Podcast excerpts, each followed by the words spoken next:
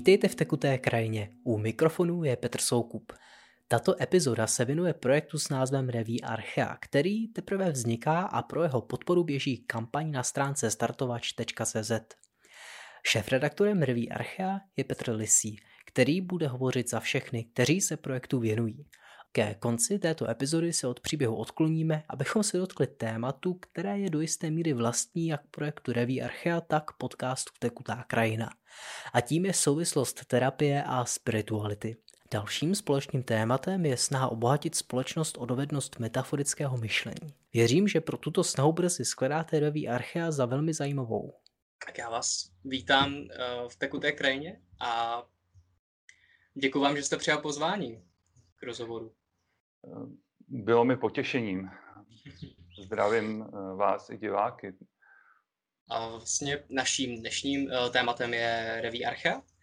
A jenom tak eh, pro posluchače asi zmíním tu myšlenku nějak té struktury, že nejdřív budeme mluvit o tom, kdo jste vy, co je to reví archa, co je to reví jako žánr, co je to archetyp, když tam to slovo je, a potom budeme mluvit o té reví arche jako takový. Takže takový krátký úvod, který zabere pár minutek a pak už budeme mluvit jenom o tom.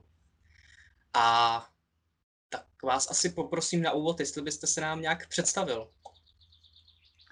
Dobře, tak eh, moje jméno je Petr Lisí a mm, dá se říct, že asi eh, taková klíčová profese, který se věnuju, tak je astropsychologie. Eh, to znamená, řekněme, taková jungovská astrologie, psychologická astrologie, eh, astrologie, která se teda zaměřuje převážně na výklad osobnosti a eh, nikoli tedy primárně na nějaké předpovídání událostí. Zároveň bych k tomu asi dodal, že hm, samozřejmě provádím i ty astrologické konzultace, to znamená výklady horoskopů, ale ta moje to pojetí té profese u mě je hm, jakoby širší v tom smyslu, že taky relativně hodně uh, přednáším, uh, dělám nějaké kurzy a v poslední době hlavně píšu. Uh, vedle té astropsychologie, tak můžu zmínit, že vlastně jsem vystudoval andragogiku na Filozofické fakultě Univerzity Karlovy. Mám vlastně psychoterapeutický diplom eh, v metodě biosyntéza a vedle těchto oborů se věnuju hodně taky překladatelství. Přeložil jsem vlastně několik knih eh, z angličtiny a eh, takže to jsou takové vlastně mm, aktivity, které více či méně se potkávají s tím jádrem, které tvoří teda ta astropsychologie. No a můžu teda uzavřít tohle krátké představení tím, že takhle, eh, možná jsem chtěl zmínit ještě to, že tu psychologickou astrologii jsem se vlastně vyučil u Rudolfa Starého, což je taková významná osobnost eh, vlastně na poli toho jungovského myšlení v Česku a eh, člověk, který v podstatě tenhle ten obor k nám zavedl. A Jinak eh, jsem taky autorem eh, knihy Archetypová astrologie, vývoj astropsychologie od C.G. Junga k S. Groffovi. A dnes jsem tu především tedy jako šéf-redaktor reví Archea. Dobře, tak uh, pojďme asi hovořit o tom, co je to žánr reví nejdřív. Eh, dobře, no tak eh, reví podle nějakých, eh, řekněme, mm, podle nějakého slovníku cizích slov například je obrázkový časopis většího rozsahu a periodicity informující o určitém oboru. Případně to bývá charakterizováno jako časopis hodnotnějšího obsahu. Takže je to prostě jeden ze způsobů, jak označit nějaký sborník, který vychází pravidelně, typu například Ročenka. Eh, ten formát reví má eh, v Praze a v Česku poměrně mnohaletou tradici. V podstatě se objevuje už za národního obrození. Eh, měl docela významnou roli ještě vlastně na začátku 20. století Můžu zmínit například Moderní reví, což byl takový časopis vlastně českého symbolismu, velmi významný za první republiky. Hm, tam bych zmínil například reví Logos, což byla tedy reví pro ezoterní chápání života a kultury, kterou vydávala, vydávala společnost Univerzália a hm, která, tahle ta reví Eh, teda vychází vlastně od 90. let opětovně v nakladatelství Trigon, takže je tam jistá ehm, kontinuita nebo návaznost a vlastně ten formát reví se objevuje i v samizdatu, eh, jako například eh, eseistická reví Prostor, která vlastně také přetrvala až do dnešních dnů. Takže mně se líbí svým způsobem i to, že s tím formátem vlastně navazujeme na tu tu tradici, která eh, u nás je mm, jaksi dána. Ještě asi přidám to, že to je psáno revue a čte to reví a je to slovo, které, myslím, které je francouzské. Uh, já se těším, až to spletu, to bude vtipně revue. a asi můžeme tím pádem přikročit k tomu, co je to archetyp, což je vaše velká specializace. Tak eh, já budu velmi stručný. Mm, archetyp je vlastně pojem, který do soudobého myšlení zavedl švýcarský psychiatr Carl Gustav Jung a který navazuje vlastně na Platonův pojem idea eh, či na středověké pojetí takzvaných univerzálí. Eh, můžeme ten archetyp definovat například jako, nebo archetypy definovat jako univerzální kosmologické principy, které strukturují jak způsob lidského prožívání světa, tak vnější podobu tohoto světa. Tím se vlastně uh, začínáme tu naší kořenovou debatu, uh, nebo kořenový výklad této epizody. Uh, odkud se vlastně vzala potřeba uh, Reví Archeus stvořit? A co je Reví Archea zač? Pro vás? No tak eh, pro mě vlastně hm, se reví Archa pokouší zaplnit jistá bílá místa na české kulturní mapě a reagovat tak na určitou spozdělost a zpátečnictví místního intelektuálního mainstreamu. Eh, ty důvody, proč eh, jsme se rozhodli ji založit, lze vlastně schrnout do takových tří základních, řekněme, bodů nebo východisek. To první hm, zní, že eh, naše civilizace se nachází v kulturní krizi, v hluboké krizi, která se navenek projevuje alarmující devastací životního prostředí. A důvodem této krize je vlastně absolutní orientace hm, moderního lidstva na vnější svět. A ta současná situace od nás vyžaduje zásadní změnu této orientace. A, aby tato změna byla možná, tak eh, musíme změnit náš způsob chápání světa a přemýšlení o něm, eh, respektive i vlastně chápání našeho místa ve světě. A hm, tento nový pohled se pokouší sformulovat takzvaná nová kosmologie, eh, jež se pokouší zachytit zárodky naše, tohoto nového světonázoru, nového planetárního mýtu, nového příběhu pro lidstvo, který by naší existenci dával smysl a udržitelnou vizi, která není sebedestruktivní.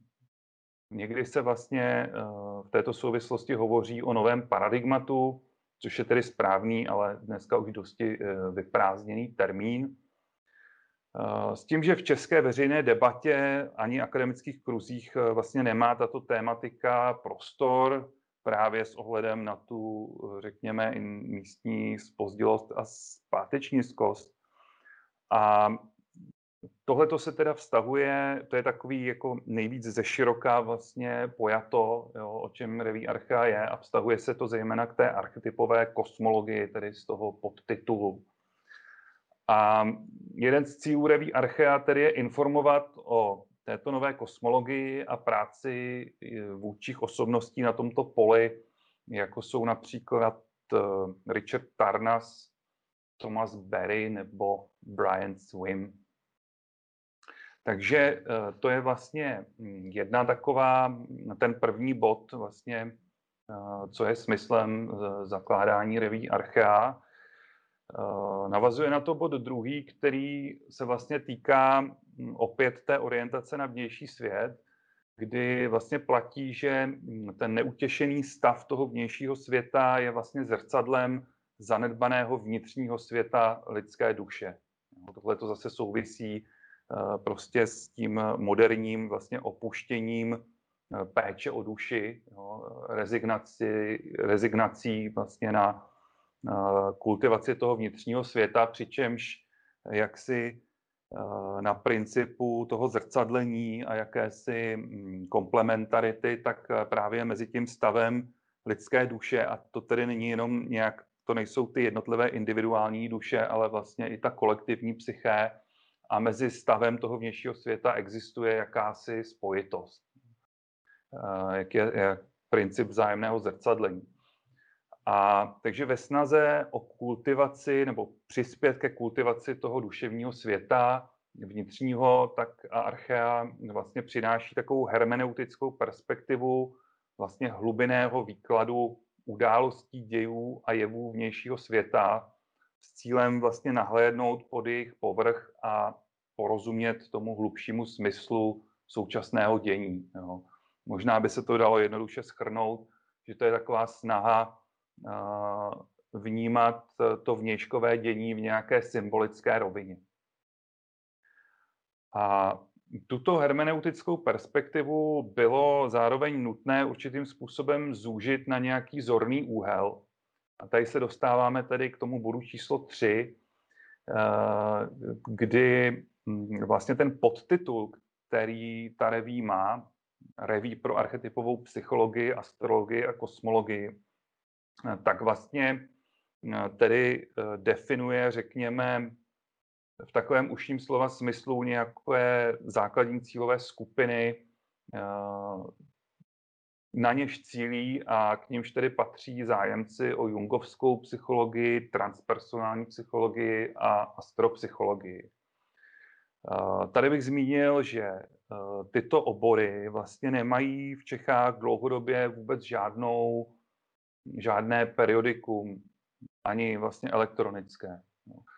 A takže se jeví uh, jaksi logické hm, jim vlastně něco nabídnout.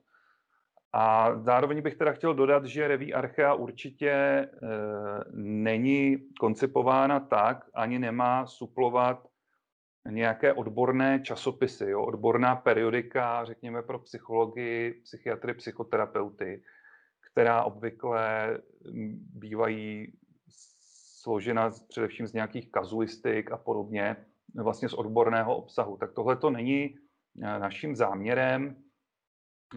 My naopak vlastně se zaměřujeme na přesahy těch zmíněných oborů do obecné kultury, což je takový přístup vlastně, který se v západním světě rozvinul zejména od 70. let eh, pod vlivem Jamesa Hillmana a jeho hm, té takzvané archetypové psychologie kdy se tedy vlastně ty principy hlubinné psychologie aplikují na obecnou kulturu, společensko-politickou situaci, um, literaturu, umění, sport, vlastně uh, všechny uh, jevy to, té naší kultury, které lze určitým způsobem právě symbolicky interpretovat na základě těch uh, hlubině psychologických principů.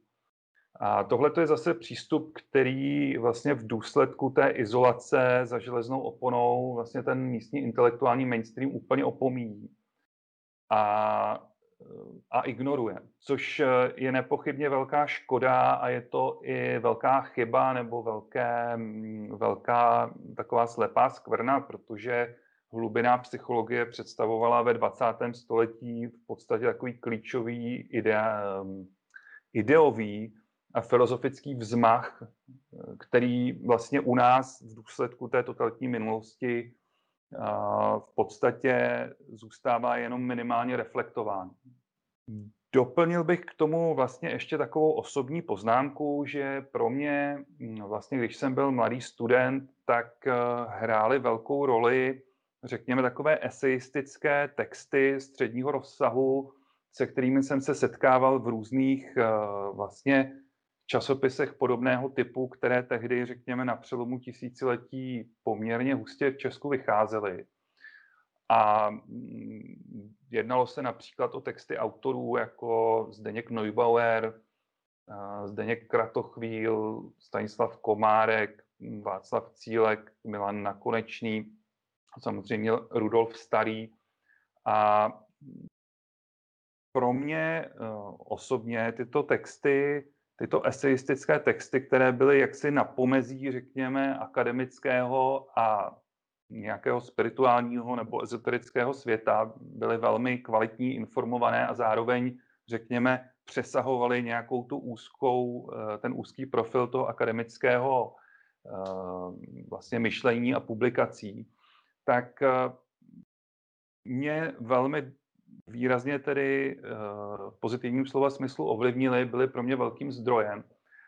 A domnívám se, že tyto, tato periodika hrála velmi důležitou roli jakéhosi středního článku, propojujícího článku mezi například nakladatelským světem nebo tím akademickým světem a na jedné straně a na druhé straně světem Eh, těch čtenářů, zájemců, lajků, studentů a vlastně s nástupem internetu eh, v podstatě tyto časopisy buď zanikly, anebo ztratily na významu. A no, vlastně ta internetová platforma jak si vygenerovala vlastní způsoby komunikace, určité nové formy, jako jsou blogy, jako jsou samozřejmě podcasty, ehm, které mají nepochybně svůj význam, ale eh, došlo vlastně k mnohem větší fragmentaci toho pole a tu funkci těch eh, časopisů, o kterých jsem mluvil, vlastně se nepodařilo nahradit. No, protože, eh, řekněme, ty formáty internetové spíš eh, jak se svádí k nějakému kratšímu heslovitému způsobu vyjadřování, jako jsou například ty blogy, což je na jednu stranu fajn, ale na druhou stranu eh, právě ten typ, řekněme, esejů středního rozsahu, kde se opravdu do hloubky nad něčím zamýšlíte a, mm, a vlastně je to, je to takový formát, který už se prostě mm, pro ten internet nehodí eh, a je pro něj prostě potřeba najít nějakou, mm, nějakou vlastně kvalitní formu, jak ho šířit. Takže eh, i tohle je takový doplňkový důvod, proč, proč jsme se vlastně rozhodli tu reví uvést v život. Vy jste se tam už trošku dotkl té cílové skupiny. Uh, jestli vám neuvedilo jenom trošku takový doplňující dotaz. Uh, pro vlastně ezoterika to vypadá trochu jako odborné periodikum a pro akademika to vypadá jako takový možná trošku uh, nevím, víkendový čtivo, řekněme. Uh, co byste řekli jednomu a druhému, že to je? Já bych tomu vlastně, do, vy jste mi trošku teďka nahrál, protože já jsem zapomněl zmínit jedno takové klíčové slovo a to je vlastně, tak, řekněme, interdisciplinarita nebo transdisciplinarita. Jo. Tím záměrem, nebo jedním z těch záměrů té reví Archea vlastně je trošku přemostovat nebo být, řekněme, na půl cesty mezi těmi jednotlivými světy nebo bublinami, uh, čímž na jedné straně, podle mého názoru, ten časopis může skutečně být zajímavý pro velmi široké spektrum lidí. A na druhé straně on není nějakou hlásnou troubou jedné konkrétní školy, skupiny, um, jednoho, teď nevím, jak, jakým slovem to dobře uchopit, jo, světonázoru nebo nějaké ideologie. Takže Eh, pro lidi, kteří jsou spíše takového typu, že se identifikují s nějakou jednou škatulkou a na tu se omezují, tak ta archea může být jako hůře uchopitelná. Ale na druhou stranu eh, ten samotný princip, proč tu je a jak se snaží působit, je vlastně združovat nebo propojovat hlavně ty lidi, kteří mají zájem o tu širší perspektivu. A ještě tak, jak já to vnímám, tak vlastně ta reviarcha používá ty růz, různé disciplíny, o kterých hovoří, jako jakýsi prostředek, jak rozvíjet to myšlení toho čtenáře a nějaké to rozvíjení toho jeho myšlení je asi ta nějaká hlavní potřeba, kterou, která tam... Je to hlavní potřeba a je to rozvíjení myšlení určitého druhu. Jo? A je to to, řekněme, symbolické myšlení, myšlení, které je založeno na té archetypové perspektivě. Jo? To je skutečně to klíčové slovo, a což je něco, co nám vlastně kulturně jakoby chybí, protože eh, řekněme moderná nebo vědecký materialismus v podstatě hm, tyto, dá se říct, eh, renesanční způsoby chápání světa velmi pečlivě tedy eh, jaksi vymístila z našeho způsobu vzdělávání. A v důsledku toho eh, vlastně tohleto symbolické myšlení, myšlení v analogiích, v podobnostech, my se vlastně musíme do jisté míry opětovně učit a je nesmírně důležité, aby existovaly i nějaké, řekněme, platformy, které i teoreticky vlastně, eh, řekněme, pro něj upevňují tu základnu a vlastně ukazují, že tohle je naprosto legitimní a relevantní způsob, jak chápat svět. A eh, Reví Archea je něco, co je eh, ještě relativně mladé periodikum, vzniklo v roce 2019. A, a my bychom se asi mohli podívat trošku na to, co bylo jeho první číslo, které vyšlo v tom roce 2019, které já mám tady. a asi vám ho teď eh, těm, co sledujete videoverzi, ukážu na plné obrazovce. A povězte nám něco o jeho prvním čísle, prosím. Já bych chtěl zmínit, že uh, Reví Archea vlastně uh, vydává tedy spolek pro vydávání Reví Archea, jehož jsem předsedou, uh, v partnerství s nakladatelstvím Malvern. To je důležitá informace. Ten formát, jak tedy na videu mohli diváci uh, případně vidět, tak je vlastně A4, to první číslo vyšlo v rozsahu 136 číslovaných stran a tedy s barevnou obálkou a černobílým obsahem. Vzhledem k tomu, že jaksi je možno uh, někde na internetu, na našich webových stránkách a podobně v podstatě se podívat na ten obsah a uh, případně si to číslo rovnou zakoupit nebo si ho někde prolistovat, tak já o něm promluvím Eh, jenom relativně stručně. Byla tam snaha při koncipování toho čísla vlastně o prezentaci těch klíčových autorů a témat, o nichž vlastně hovoří ta koncepce. Ta koncepce vlastně má i nějakou písemnou podobu, která je pod eh, touto škatulkou vlastně k nalezení na webové stránce Reví Archea. A Eh, takový klíčoví autoři nebo myslitelé, kteří eh, dle té koncepce vlastně v arche mají své významné místo, tak jsou například Richard Tarnas, což je tedy zakladatel, zakladatel toho oboru archetypové kosmologie, dále Rudolf Starý, kterého už jsem zmiňoval, český jungovský genius, si troufám říct, Eh, samozřejmě Karl Gustav Jung, eh, Stanislav Grof eh, nebo asi nejslavnější astropsycholožka Liz Greenová. Takže od těchto autorů vlastně hm, v tom prvním čísle je k nalezení několik článků, případně tedy textů, které vlastně tu jejich práci nějak reflektují.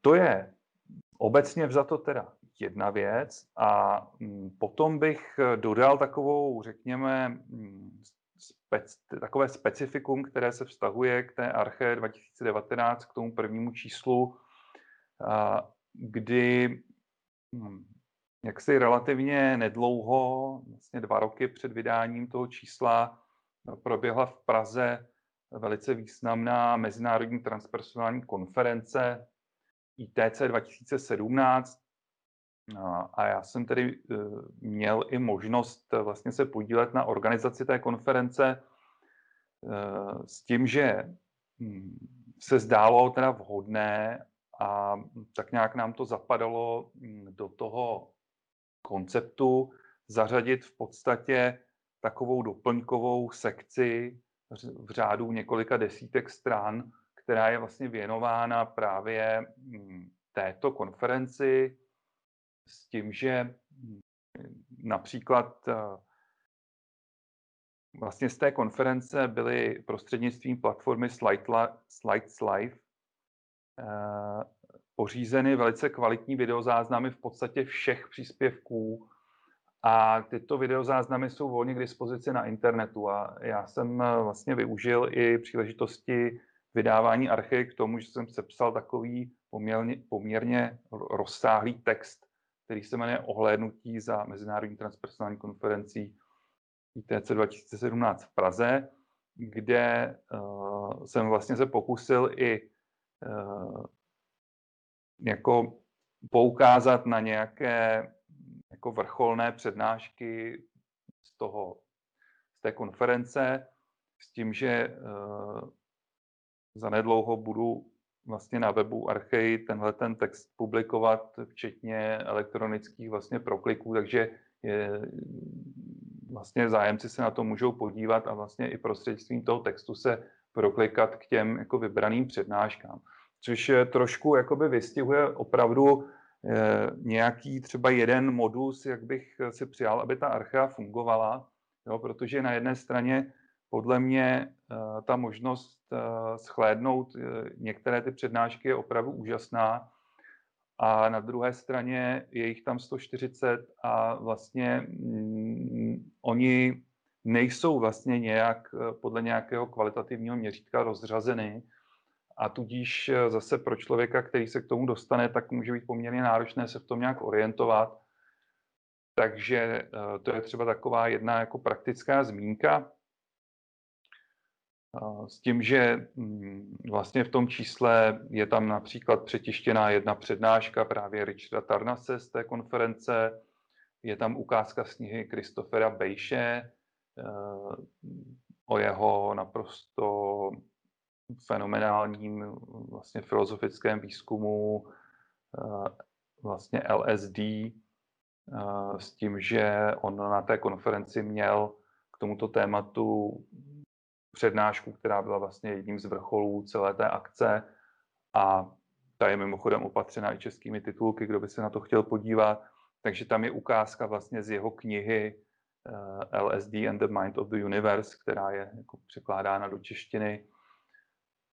Je tam vlastně uh, velmi pěkný text eh, Stanislava Grofa, uh, který vlastně schrnuje historii těch mezinárodních transpersonálních konferencí, které vlastně eh, organizoval a mm, které představují poměrně zajímavý a, a velký kulturní fenomén, srovnatelný například eh, s konferencemi Eranos o několik desetiletí dříve, které vlastně organizoval Carl Gustav Jung a podobně. Takže tohle je taková, mm, taková specialita, která je vlastně součástí toho prvního čísla.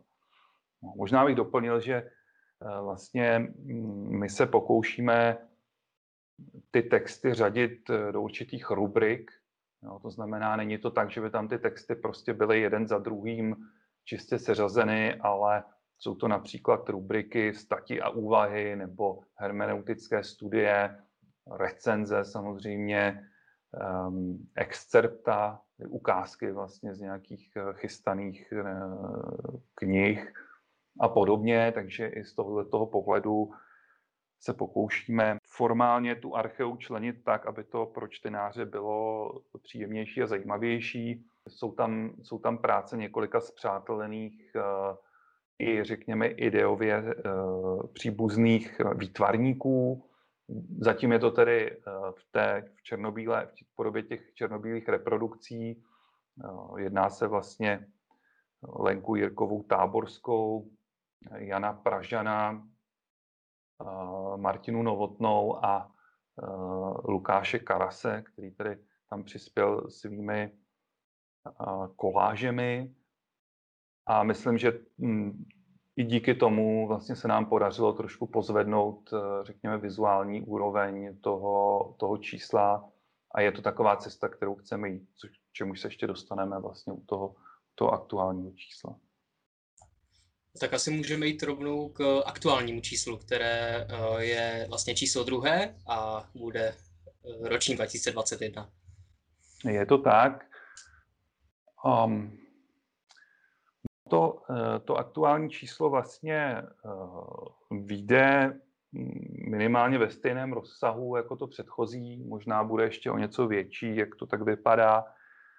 Bude mít podtitul Obrazy doby a Eh, vlastně takovým leitmotivem nebo sjednocujícím prvkem toho čísla je eh, snaha reflektovat tu aktuální dobu, která vlastně astrologicky vzato je spjata s dobovou konjunkcí Saturna a Pluta, což eh, vlastně je situace, která nastává zhruba jednou za 40 let a vlastně bývá podkladem pro takové relativně taková relativně temnější období lidské historie, která jsou charakteristická vlastně eh, jakýmsi reakcionismem, společenskou polarizací, um, eskalací mezinárodního napětí a takovou celkovou vlastně kontrakcí, no, s takovým jako smrštěním, vlastně zúžením poměrů horizontů.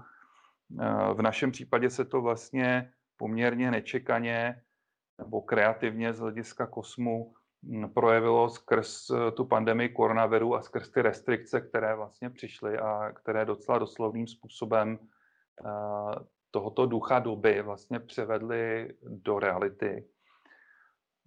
No a mm, vlastně já jsem se eh, na jednu stranu i mě osobně to prožívání těch zúžených horizontů velice ovlivnilo a při přípravě toho čísla vlastně jsem byl nucen eh, použít taky takový jako zúžený horizont, protože jsem zkrátka nebyl schopen tu šéf-redaktorskou roli hrát eh, v takovém, eh, řekněme, v takové šíři, jakou si představuji, že by to mělo být, ale zkrátka v této době to tak nejde nebo nešlo. A e, můžu asi schrnout, že tím základním tématem toho čísla je duch doby a to duch doby v tom naznačeném kontextu, to znamená, že se věnuje hodně tématu kolektivního stínu. V jistém smyslu e, to navazuje na to číslo první e, z hlediska toho autorského portfolia. Opět tu máme vlastně dva úžasné texty z pera Rudolfa Starého, z nichž jeden tedy se jmenuje k, fenomen, k fenomenologii současné pandemie. To znamená, že určitým způsobem vlastně se pokouší reflektovat právě takovou symbolickou rovinu hm, toho, co nám vlastně ta pandemie, řekněme, na vnitřní úrovni přináší, jaký druh informací, výzev a podobně. A pak eh, je tu stať eh, amerického autora Kirona L. Grice, eh, která tedy bude nazvána česky koronavirus z pohledu archetypové astrologie. A to je taková, Kiron L. Grice je velmi talentovaný současný myslitel na poli té archetypové astrologie a kosmologie. Dá se říct, že to je druhá nejvýznamnější postava vedle uh, Richarda Tarnase jako vlastně zakladatele té disciplíny. A on dokáže velmi jasně a srozumitelně psát o velmi komplexních tématech. Takže uh, tenhle ten text, který, který překládám, tak si myslím, že bude opravdu takovou ozdobou a jedním z těch jako jaderných textů toho čísla vlastně uh, bych to mohl zastřešit tím, že opravdu uh, v tomhle konkrétním čísle bude několik textů, více než tedy uh, by byl nějaký standard věnováno té, do té rubriky Anima Mundi, která se tedy právě věnuje, řekněme, právě tomu tématu ducha doby, to, té kolektivní psyché a jejímu tedy aktuálnímu mm, stavu.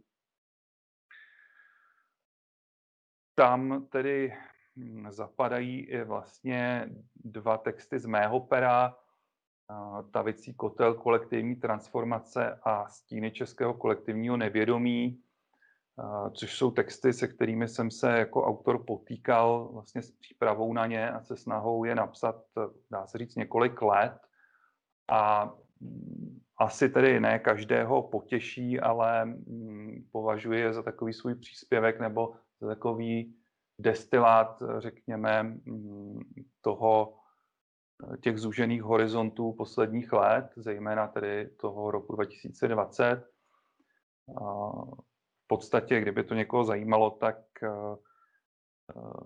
v internetovém pořadu videozáznamu vlastně rozhovoru nebo přednášky, který, která se jmenuje Švejk v krizi, tak, eh, tak je možné, řekněme, takové klíčové teze schlédnout v podobě tedy eh, té videopřednášky, na kterou je zase odkaz eh, na webu Reví Archea vlastně v charakteristice toho, toho čísla. Dále hm, tam bude text od Richarda Tarnase, který je vlastně ukázkou z knihy Cesta psychonauta, jejímž autorem je eh, Stanislav Grof a eh, je to jeho vlastně nová dvoudílná práce z nakladatelství Holos. Já vlastně tuto knihu i recenzuji v tom čísle a zároveň tedy mm, vlastně eh, publikujeme takový epilog té knihy, který napsal právě Richard Tarnas, a který vlastně schrnuje taková astrologická studia, která tedy Tarnas s Grofem vlastně společně prováděli uh, po několik desetiletí a z tohoto pohledu je to tedy velmi, velmi zajímavý příspěvek. Um, bude tu i text uh, Gabriely Mrlákové, na téma konjunkce Jupiter-Saturn ve vodnáři, který se trošku za, zabývá vlastně takovými výhledy, vlastně, co nám přinesou ty následující roky, přičemž tedy většina těch textů se zabývá tou konjunkcí Saturn-Pluto, která, která v podstatě doznívá v tomto roce. Eh, tenhle ten text, který zmiňuji, tak ten uh, už trošku vlastně uh, obrací zrak směrem k nějakým zítřkům. Velmi zásadní text eh, vedle té ukázky, tedy Richarda Tarnase, bude i ukázka z chystané knihy eh, Tomase Berryho v překladu Jiřího Zemánka. Eh, Thomas Berry byl nesmírně významný, řekněme, ekoteolog americký a on sepsal knihu, která se jmenuje Great Work, neboli Velké dílo a je to vlastně zásadní eh, inspirační zdroj právě pro tu novou kosmologii, o níž jsem se zmiňoval. Thomas Berry už tedy eh, není mezi námi a eh, nakladatelství Malvern vlastně chystá české vydání této knihy a ta ukázka jako velmi zapadá svým charakterem jako poměrně ostrou kritikou eh, toho konzumního materialismu a, a vlastně nezájmu o ten přírodní a mimolidský svět zapadá vlastně do toho celkového ladění té Archeje 2021. Měl bych zmínit ještě texty eh, z pera Milana Hanuše, což jeden takový text bude trošku odlehčující Eh, vlastně cesta sportovního hrdiny, což je ukázka z chystané knihy eh, o tenistovi Rogeru Federerovi, eh, přičemž formát této knihy je velmi nezvyklý. Je to právě snaha nahlédnout ten v jistém smyslu až mýtický příběh této celebrity takovým tím archetypovým okem, vlastně právě řekněme na bázi té Campbellovské cesty hrdiny. A vedle toho tam budeme mít i uh, ukázku z nevydané knihy, které zachycením, jakýmsi mitopoetickým zachycením vnitřního procesu autorky, která vystupuje pseudonymem Tiny Astur a jmenuje se Jaguáří píze, píseň. A tato ukázka bude vlastně doplněna takovou velkou hermeneutickou studií Milana Hanuše, která je vlastně krásnou ukázkou právě způsobu, jak je možné na, na, na ty vnitřní transformační procesy, respektive jejich obraznou formu, kterou přináší, tak jak je možné je vlastně z hlediska, řekněme, hlubené psychologie vnímat a interpretovat. No, na závěr bych zmínil teda eh, sekci recenzí, která vedle už té zmíněné cesty psychonauta eh, bude eh, zahrnovat text Polibek Kobry, respektive tedy recenzi knihy Polibek Kobry, což je nová hm, knížka autorky jménem Barbara Hu, která vyšla v nakladatelství Alferia a vlastně týká se ženské spirituality. Také tam budeme mít rozsáhlý recenzní text o reví Archaj nebo časopisu Archaj, vlastně sedmém čísle. To je, je vlastně takový sborník, je to mm, vlastně zpřátelený časopis, mm, časopis pro archetypovou kosmologii, který vychází vlastně v Americe, v Kalifornii, pod jakousi patronací právě Richarda Tarnase, protože chceme uh, tuhle tu relativně neznámou reví eh, představit čtenářům, tak eh, tam máme poměrně, poměrně rozsáhlou recenzi toho posledního čísla. To jsem prakticky řekl skoro všechno, co, co, to, co, co v tom čísle bude obsaženo. A měl bych ještě doplnit, že uh, tam zase budou uh, obrázky, uh, reprodukce vlastně výtvarníků, opět Lenky Jirkové Táborské, Jana Pražana a tentokrát i Jordana Tenčeva s tím, že e, chceme zahrnout e, aspoň čtyři barevné listy, tak aby vedle té černobílé produkce, která je zkrátka dána finančními možnostmi, tak abychom trošku ozvláštnili to číslo i nějakými barevnými, barevnými reprodukcemi. Já se na to moc těším, to zní skvěle. Pojďme uh, asi říct, v jakém časovém horizontu můžeme tak uh, toto číslo čekat? Tak uh, v podstatě uh, ten plán je vydat to během léta. Může to být, mělo by to být prostě do konce srpna. Tento rozhovor uh, je taky nějaký prostředek pro propagaci a vlastně nějakého fund, crew teda fundraisingu toho, toho nového čísla. A je to, je to něco, co je potřeba vlastně, vlastně jako podpořit uh, veřejností, aby to vzniklo. Jakým způsobem uh, to mohou posluchači udělat? No tak je to vlastně možno udělat poukázáním nějaké částky prostřednictvím webu startovač.cz což je tedy uh, platforma, která uh, jak si nabízí tvorbu, hostování těchto crowdfundingových kampaní. Odkazy na tu samotnou kampaň najdete hned vlastně jako dá se říct první věc, když si rozkliknete web Reví Archea a samozřejmě jak si na tom startovači ta kampaň má i svou vlast, svůj vlastní tedy internetový odkaz.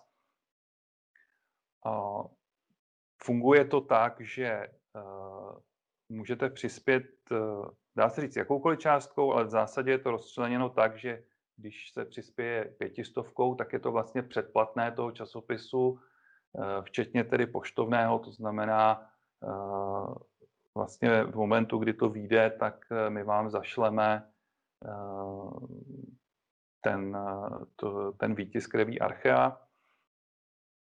Pak jsou tam vlastně nějaké vyšší částky, které jsou spojeny se zasláním určitých odměn, které si tam můžete nastudovat. Jsou to ve směs především knihy z nakladatelství Malvern, případně Sagittarius, Carpe Momentum.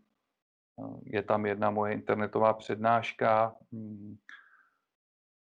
Takže hmm, prostě ten formát toho crowdfundingu funguje tímto způsobem. Vlastně lidé, kteří s tím projektem sympatizují, tak ho vlastně přispívají na jeho realizaci předem, na vybrání nějaké základní částky, která tu realizaci toho projektu umožňuje. A je tam ten princip, že pokud by se ta částka nevybrala, tak v podstatě se vám ty peníze vrátí. To znamená, pokud se prostě nedo, nedo, nedosáhne té cílové částky a uplyne ta příslušná doba, to je důležité zdůraznit, že ta kampaň je časově omezená, končí vlastně 4. července, tak eh, kdyby se, eh, nedej bože, to nepodařilo vybrat, tak to vlastně funguje tak, že hm, ty peníze se vrátí těm přispěvatelům. No, takže to tolik asi v krátkosti. Takže je potřeba tam něco hodit, protože už to za chvilku končí. No, já jenom, jenom ještě zmíním to, že eh, určitě ten odkaz eh, na startovač najdete v popisu epizody, eh, včetně s jakýmikoliv dalšími odkazy, které my tady budeme zmiňovat. Pokusím se tam dát nejvíce odkazů.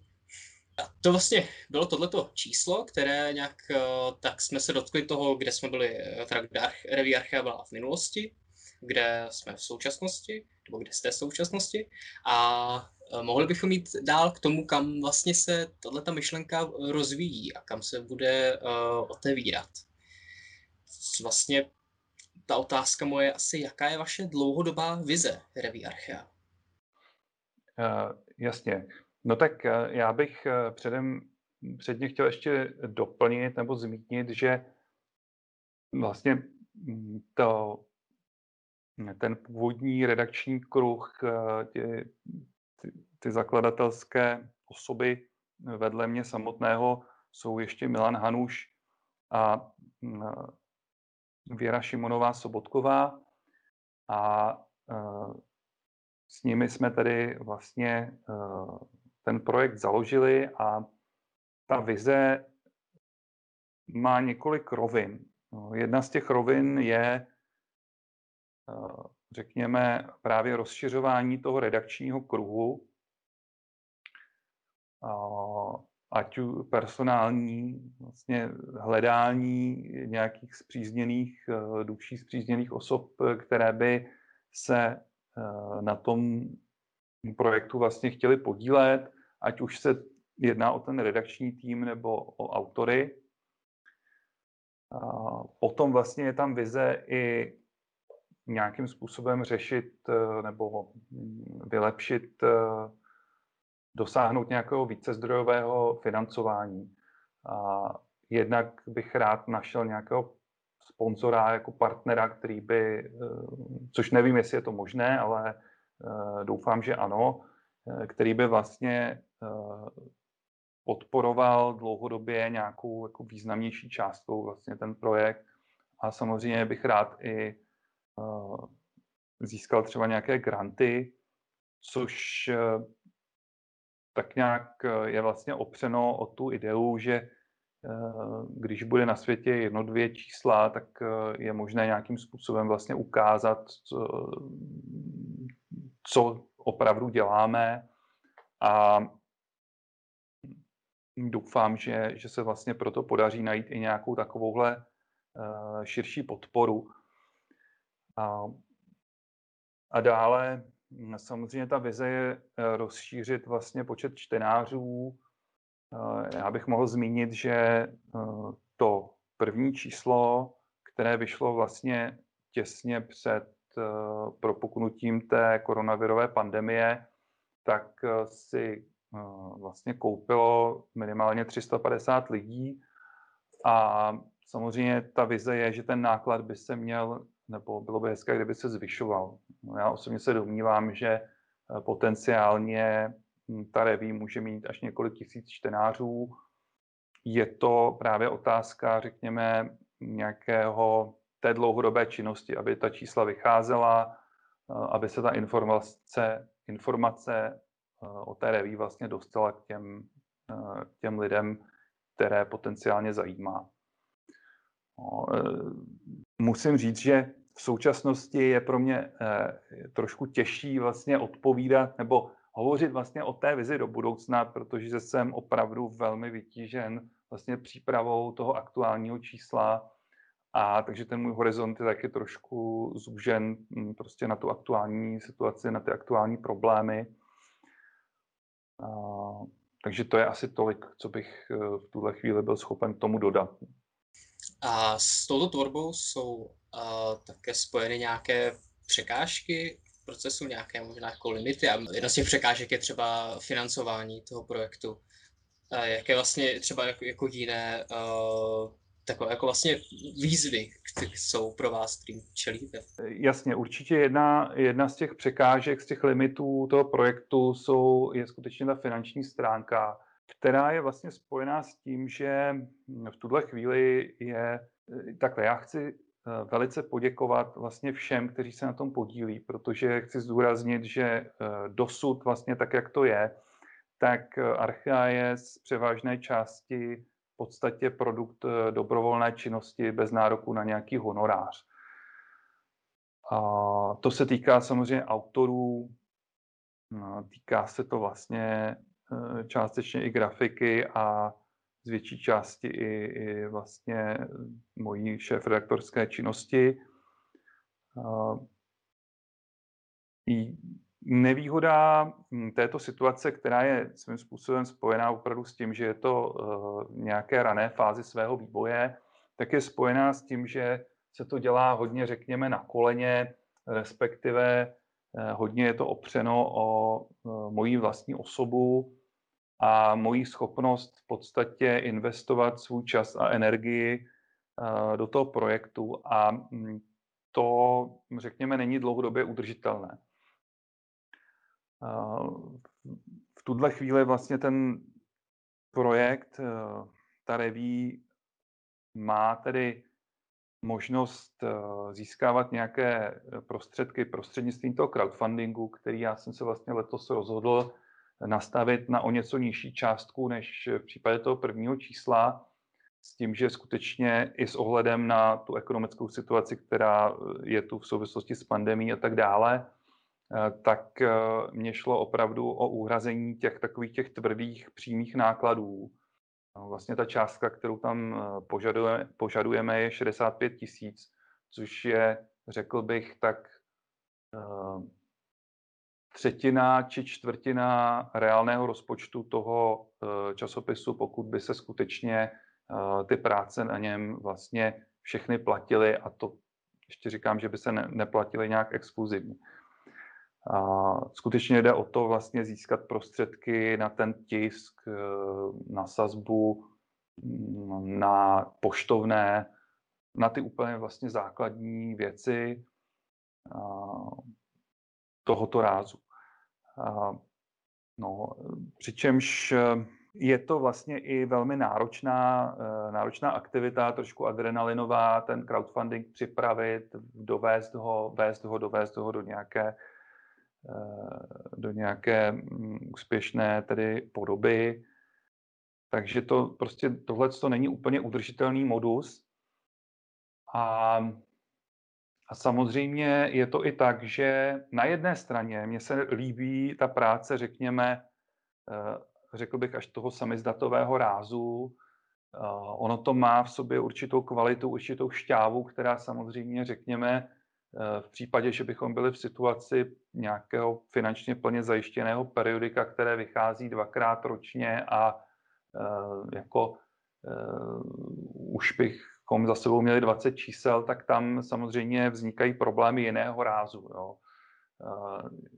Může to jako trošku ztratit drive, ztratit trošku to jako mm, může začít být takové jako vyčpělé, ale to rozhodně není náš případ, my máme tady opačný problém. A, a je teda potřeba hm, vlastně, aby i lidé vlastně dali najevo, že o to skutečně stojí, protože eh, to je zkrátka eh, taková je situace. Když, ale jako je asi důležité tuhle tu poznámku říct, eh, ale už, už ji opustím a vlastně přejdu ještě k nějakým dalším teda překážkám.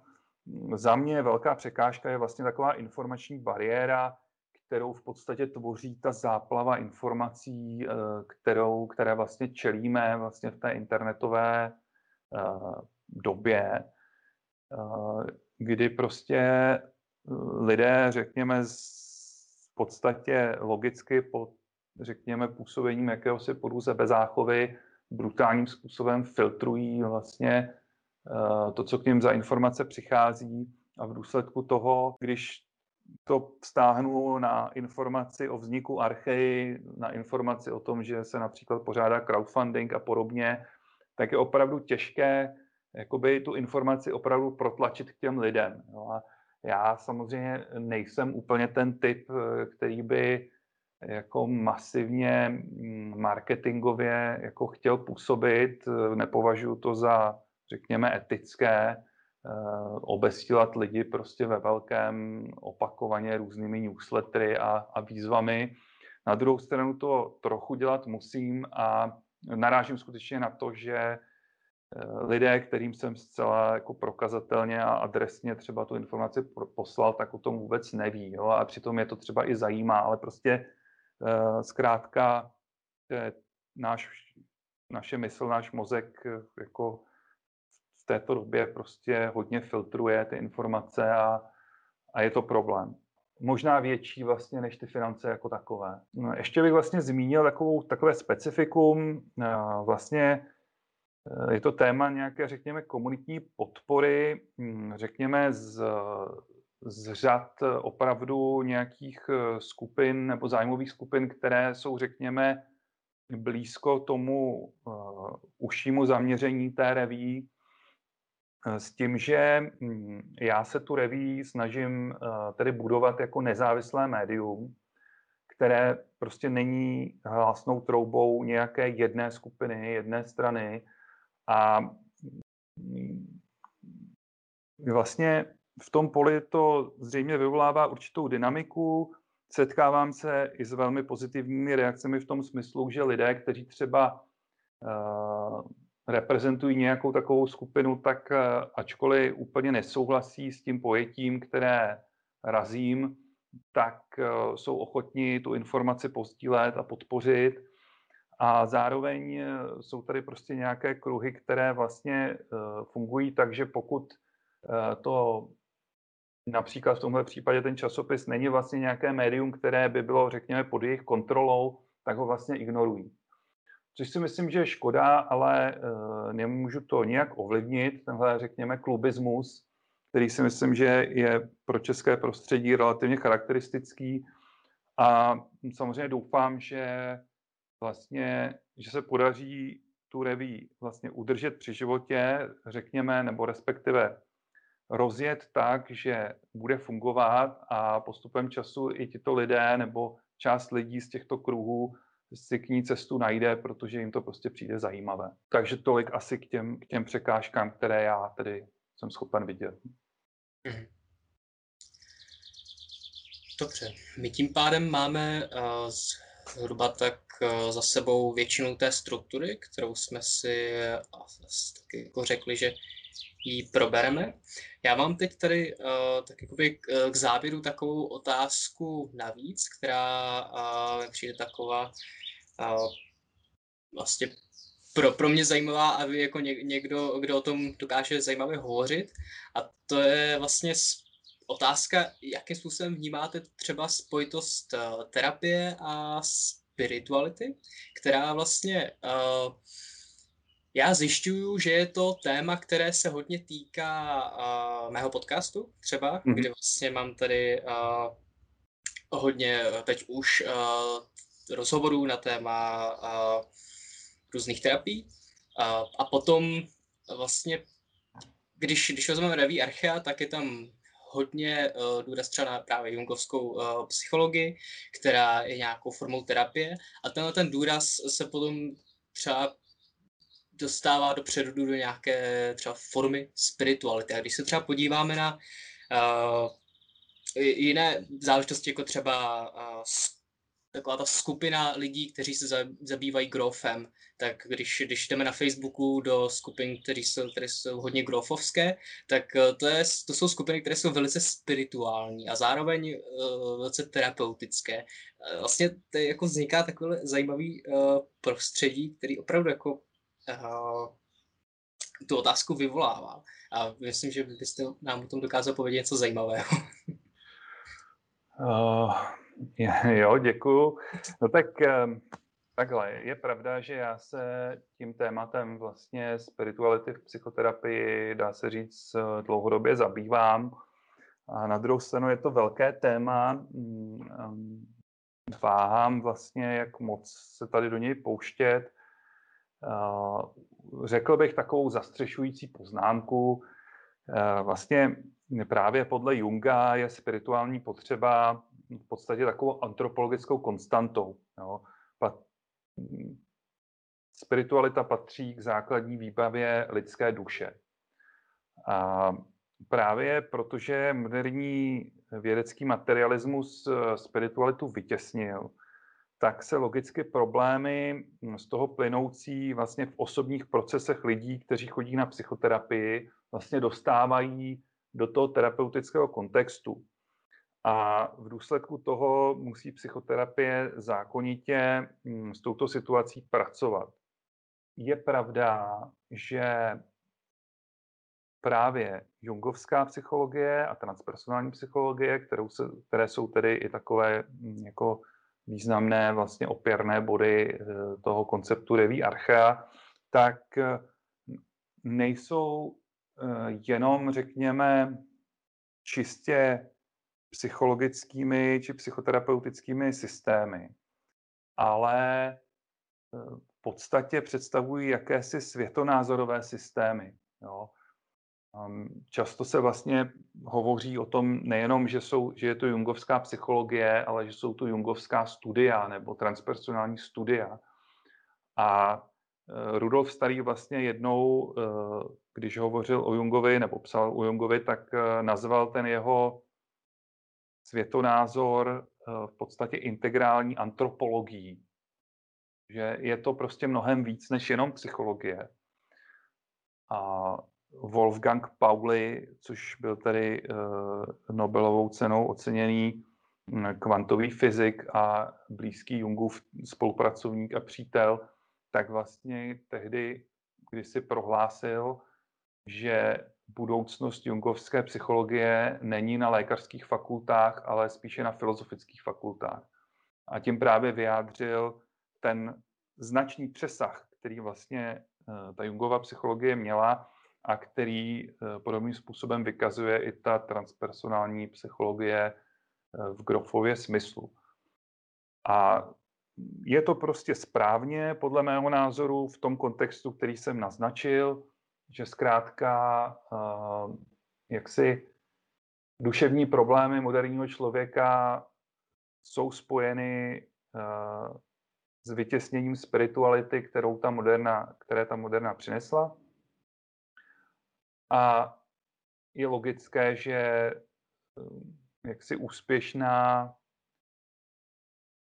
při práci těmito lidmi může být jenom psychoterapie, která s tou spiritualitou nějak dovedně vlastně zachází a která ji nepotlačuje, neignoruje a podobně. Můžu dodat vlastně takovou eh, poznámku, že už samotná hlubiná psychologie vlastně Freudová Eh, ta jeho metoda psychoanalýzy vlastně terapeutická, no, což eh, tam psychoterapie v podstatě začíná u Freuda, tak jak ji známe dnes, tak eh, dá se říct, že vycházela ze dvou základních historických zdrojů a jedním z nich byla katolická spověď a druhým z nich byly vlastně, byla taková chasická tradice vyprávění příběhů. Že už, už ta samotná, eh, samotná metoda vlastně toho, že eh, jak si člověka, který má nějaké duševní problémy, eh, posadíme nebo necháme ulehnout na lehátko a necháme ho vyprávět svůj příběh, tak má svou vazbu na, řekněme, techniky nebo postupy, které byly původně součástí nějaké náboženské praxe. Já vám moc děkuji za uh, vlastně takovou zastřešující uh, poznámku. Um, asi budu v budoucnu vymýšlet nějaký uh, rozhovor, který se bude tomuto tématu věnovat, uh, dejme tomu, exkluzivně. A děkuju. My se tím pádem blížíme už, no, už jsme tak jakoby finišujeme. Pojďme vyjmenovat nějaké odkazy, které budou vlastně pro posluchače klíčové při seznamování se s uh, reví Archea a podobně. První odkazem je asi váš odkaz na startovač.cz, který uh, najdete tedy v popisku epizody. Ten, ten je vlastně klíčový pro to, uh, aby posluchači mohli uh, rozvoj reví Archea podpořit. Pak zde máme uh, odkaz na malvern.cz, kde uh, je možno zakoupit uh, první číslo uh, reví Archea. To, je, je to tak, to souhlasí. Vy máte svoje stránky, své astrologické stránky, která se jmenují archetypová pomlčka astrologie.cz. Ano, to je pravda. A, a máte ještě nějaké odkazy, které vás... No, uh, určitě, uh, ještě, řekněme, před těmi svými osobními stránkami bych měl zmínit uh, web uh, samotné reví Archea, který je mhm. tedy www.revuearchea.cz mm-hmm.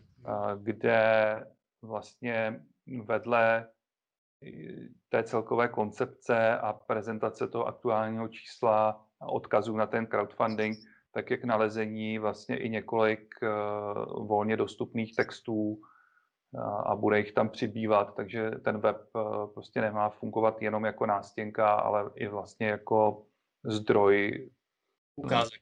textů, které buď to přímo uh, dříve některé vyšly uh, v těch předchozích číslech, anebo uh, vlastně jsou takovým rozšířením toho, tematicky vlastně zapadají do koncepce té reví a z nějakého důvodu nedává logiku uh, je um, publikovat tiskem v těch číslech, ale vlastně uh, chceme je čtenářům zpřístupnit. Dobře, já si říkám, že bych mohl najít eh, na těch vašich stránkách Reví Archa, je teda ten, to schrnutí té transpersonální konference? Eh, v tuhle chvíli tam ještě není, ale uh, chystám se ho tam vlastně publikovat v nejbližších dnech. Je to v podstatě jenom otázka uh, technická, protože ten text vlastně je k dispozici v PDF, ale je součástí nějakého většího celku a já potřebuji, aby to grafik vlastně vyříznul a pak to tam budu publikovat, takže to mm, domnívám se nebo doufám, že v době, kdy ten podcast se publikuje, tak už by to tam mělo být. No, je to vlastně je to rubrika texty, která když se rozklikne, tak tam zkrátka už to potom bude jasně jasně vidět. Dobře, taky to tam bude k dispozici. Tak jo, tak já myslím, že takhle to máme asi všecko. Co myslíte? Já vám, já vám moc děkuji za uh, tuto epizodu, já jsem mám moc vděčný na toto povídání. Uh, Reví Archa je něco, co já mám rád, vlastně to první číslo bylo skvělý a těším se na jeho další číslo. Ale další číslo.